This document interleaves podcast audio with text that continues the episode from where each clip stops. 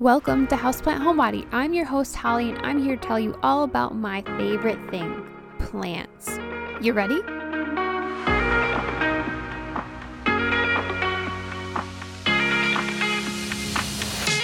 Thanks for tuning into the 16th episode on September 15th, 2020. Let's talk about the awesome String of Hearts. And this is just a reminder that you can find more on houseplant-homebody.com or follow me on Instagram, Facebook, or Pinterest at Houseplant Homebody LLC. And don't forget to join me on Patreon for exclusive podcasts, early access to podcasts, and exclusive content. Let's dive in.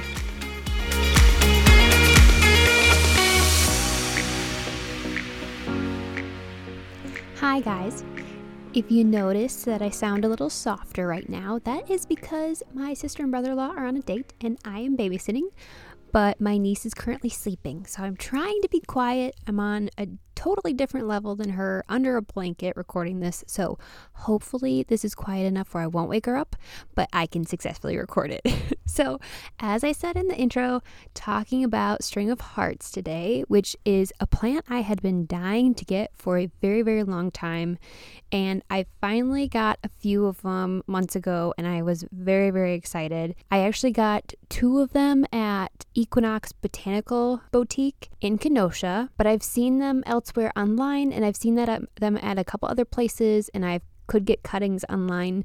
But as the first place I actually found them in person. I got two of them at different times. One of them was about $16 and the other one was about $25 and they were both in about a maybe a four to five inch pot. And I was very, very excited about it because it was such a cool plant. I heard it grows very, very fast. And trust me, it does. But we're going to dive into that a little bit more in a little bit. But let me give you a little bit of background on them. So, this Latin name is actually Ceropegiae woodii, Maybe I said that wrong, who knows? But commonly also called chain of hearts, sweetheart vine, rosary vine, or hearts entangled. And why might you be asking all about the hearts? Well, the leaves look exactly like hearts. They are adorable, they're so cute. These plants are semi succulent because the stems can store water. Usually they have a green stem with a white lacy pattern on the top of it, and I couldn't find a lot on variety. So it looks like there is the string of hearts that has just the green leaves, the green stems with the white lacy pattern on top of the leaves. And there's also a variegated variety that has chunks of pink and white within the leaf, along with the lacy white pattern on the top. And then it also has kind of a pink underside to leaves, and some of the stems are kind of pinkish white.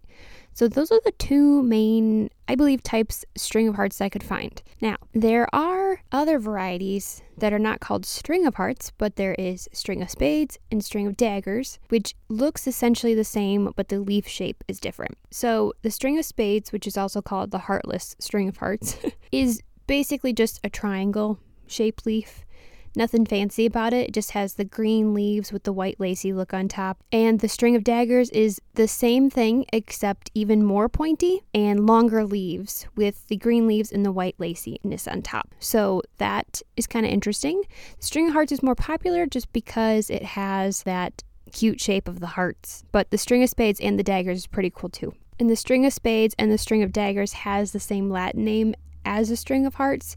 So even though they have little varying name, the overall Latin name and where they originate from is all the same. So that's a little insight on that. It's more, you can find the string of hearts more commonly, and I believe as like a plant collector, people are looking for the string of hearts more than they are the spades or daggers. But I was hopping around Etsy the other day just looking at plants, and I did find the string of daggers in there too. So some people do have them, they have cuttings of them, so they are really pretty. So if you're a collector, you could get all three of them. So, in regards to growth habit, we're going to kind of jump back to string of hearts, but the growth habit of all three, the string of hearts, spades, daggers, is all about the same, but focusing on string of hearts because it is a little bit more popular. The growth habit on this is kind of a low growing plant in the pot. So, if you're looking at the pot from a aerial view, it's just going to look like a little ground cover. What it's known for is growing over the side of the pot and hanging off of the pot. So the actual plant inside the pot doesn't maybe get about two inches or so, three inches or so, but it can grow indefinitely as long as you want it to outside the pot and over the pot. So the best place to put this is a taller shelf and just let it hang off because it doesn't always look amazing at the top of the pot, but it looks really, really cool once it's hanging down. And these are super, super fast growers. So I had mine for like maybe a week or two at that point. Yeah. And it has grown a f- couple inches, a few inches in the stem growth. So that's pretty cool. I've had it in a east window and then I moved it to a south window. So it's currently sitting in a south window, but there's another building across from the house, so it doesn't always get that direct sunlight, which leads us into all the other questions about sunlight, watering, fertilizer propagation, all that jazz. So we're going to get into that in just a second. Okay, so let's talk about sunlight. As I said, I have mine sitting in a south window currently, but I've also had it in an east window and it was growing in both of those different window light types. It needs as much light as possible. It's preferred to have the brightest indirect sunlight you can find. It can handle direct sunlight for a period of time, but usually in the summertime with direct sunlight, it might be a little too much. So, being off of a south or west window would be best. My east window that's in the house that I'm in has a little bit of a southeastern exposure, so it gets like the morning sun a little bit later than that, but not the hot afternoon sun. So that was pretty ideal for it. And in the south window currently, as I said earlier, there's a building and actually another tree that blocks most of the sunlight in the afternoon, but it gets the majority of the early afternoon sun. So both of those spots are really good for this plant too. So overall, with sunlight, as much light as you can give them, but maybe just don't let them sit in hot afternoon sun for too long. That would be best. In regards to watering, the soil likes to dry out. So these guys can handle periods of drought, and you want to make sure between waterings you're letting all of the soil dry completely. If you are unsure whether or not you should water it, then wait a few more days and then try it again. And as I've said in other podcasts, there are moisture meter readers that you can find on Amazon or online that if you're really unsure and you want to make sure these houseplants survive for you and you really want to make sure you're doing the right thing, you could get one of those and those will tell you if there's moisture in the soil or not still. So just so you have a definite answer and not you just guessing too. If the soil on top is bone dry, almost dusty, that probably means that it's good to water it. Also, you can lift the pot. So maybe getting a feel for what it feels like when it's saturated versus when it's dry will also help you understand if it needs to be watered or not. That's what we would do at the garden center with hanging baskets to figure out if they need to be watered or not. But you can do that with houseplants too. In regards to humidity, these plants don't need a lot of extra help there. They can handle just your regular home humidity, but misting them or putting a humidifier by them once in a while is always healthy for them, but they just don't need that extra help like some other plants do.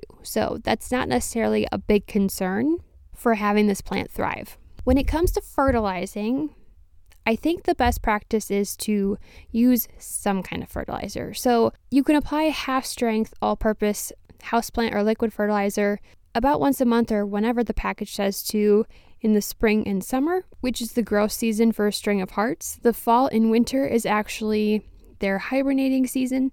So don't exceed really, at least for me in Wisconsin, summer, don't exceed August fertilizing. And then maybe start back up in March once things start to sprout a little bit. It might even be February that you would be putting some fertilizer in, but that really helps the plant thrive. It helps produce leaves and stems and grows faster. So, fertilizer is always helpful. I also read on a few places online that you could do a slow release fertilizer, which would basically mean that you wouldn't have to go into the effort of fertilizing every two weeks, every month, whatever the package says. You could wait between three to six months, depending on what slow release fertilizer you're using. So everything works as long as it's getting some fertilizer, you're good. So, propagation is the fun part. I have not personally tried it, but believe me, now that I have one, once the stems get long enough, I will because I want these all over the place because they're so fast growing. So, there are a couple ways to do it. So, you know how on a pothos, when you set the whole stem down into the soil and it starts producing roots and it starts actually growing into the soil? It's the same thing with the string of hearts. They call them tubers that grow off of the stems, and they're basically like sections of roots. So, at those points where it's going to start growing roots, those can hang on to the soil and create a whole root system and create a new parent plant. Isn't that cool? So, if you just lay a string of hearts branch down in the soil and obviously spritz it, make sure it's getting enough moisture while it's sitting there, eventually at those points, they will start growing roots off of it and you can cut in between and you will have a bunch of new little plants. If you don't want to wait for a whole plant to form like that and you're not you don't want to start from just one little root system, you can root cuttings as well in soil or water. So if you cut off a a group of stems if you had a lot of your plant or you were trimming it or something and you could put it in water or soil and it will eventually form roots and you could have a smaller plant again. So it's super, super simple. It's just like the pothos, really. It, it might form differently, it might take a different amount of time. I think pothos takes a decent amount of time to grow and establish roots. For me, it has worked better in soil than water, but I like watching it, so that's why I put it in water. So, either way, that would definitely work. But those are the two different ways to propagate. So, putting the a longer stem in soil and letting the roots form in different sections, or trimming your plant and putting those trimmings in water or soil and letting them root that way. So, those are the couple ways to propagate. Some other fun facts are that this plant does bloom. It has about a small one ish inch pink tube flower that faces upward with a dark purple top to it, and they appear freely on the plant as long as they are adequately watered and fertilized in that spring summertime. So these flowers are not rare on the string of hearts. You can definitely see them as a houseplant. I would say the point of buying this plant is not the flowers, it is the foliage because that's what's going to be present 99.1% of the time. But the flowers can appear. So that's kind of cool too to add a little bit more texture and a fun extra look to it. So look forward to that. The fertilizer would definitely help. You could use a blooming fertilizer that would help push the flowers out in spring and summer too. So, a fun fact for you about the string of hearts. And then the other fact I wanted to talk about was the soil. Since they definitely need to be dry between waterings, I would use a cactus soil or something to that effect. At least something that's very, very well draining, whether you add perlite or sand or anything like that in there. It's just going to be healthier. It's going to be able to dry out faster and get air to the roots. So definitely use a cactus soil or something to that effect when you're planting it. Thanks for listening to episode 16 of Houseplant Homebody, all about the string of hearts.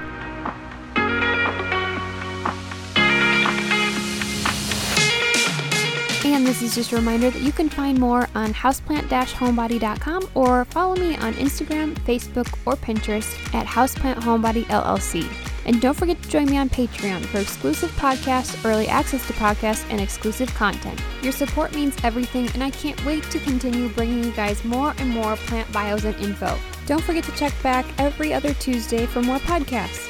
From one houseplant homebody to another. See you next time. Guys, thought I'd hop on here again at the end, like I always do, and talk about a few things. I just want to remind everyone that the blog is out, and it was out as of the last Tuesday I released a podcast, and the first official blog post was about the difference between pothos and philodendron, the vining version of each. I remember I could never figure out the difference when I was working at the garden center and one day just kind of clicked. So that kind of explains how I see the differences. There's a few different ways. So go check that out on my website, houseplant-homebody.com. And then also, I want to remind everyone that I do have a newsletter too that gets sent out the first of every month. So I'm not bombarding your emails, but trying to give you some good information once a month just to keep you updated on what's happening with Houseplant Homebody and with me, and to give you different information that is not on the blog or is not on social media. So check that out. Sign up for that too. That's also on my website. There's a pop up that comes up when you go to my website that asks if you want to sign up for the newsletter, you can do it there. Or if you miss that, it's down at the bottom of the page too. I am also going to start releasing the episode, podcast episode plant bio information the same day that the Plant Bio podcasts come out. Since I am 16 episodes deep, I have the first 15 episodes that I do have to make up and get on the blog, but from now on, including this one on my blog, there will be the Plant Bio episode information typed out and ready for you guys to look at. And I am going to eventually get the other 15 podcast plant bios up on the blog. The Sansevieria one, the very first episode I did, is up. And there's also a blog post just from me saying hi, letting you know what's happening and what to expect on the blog. So definitely go check that out. Hopefully, you guys have a wonderful week, and I will talk to you soon.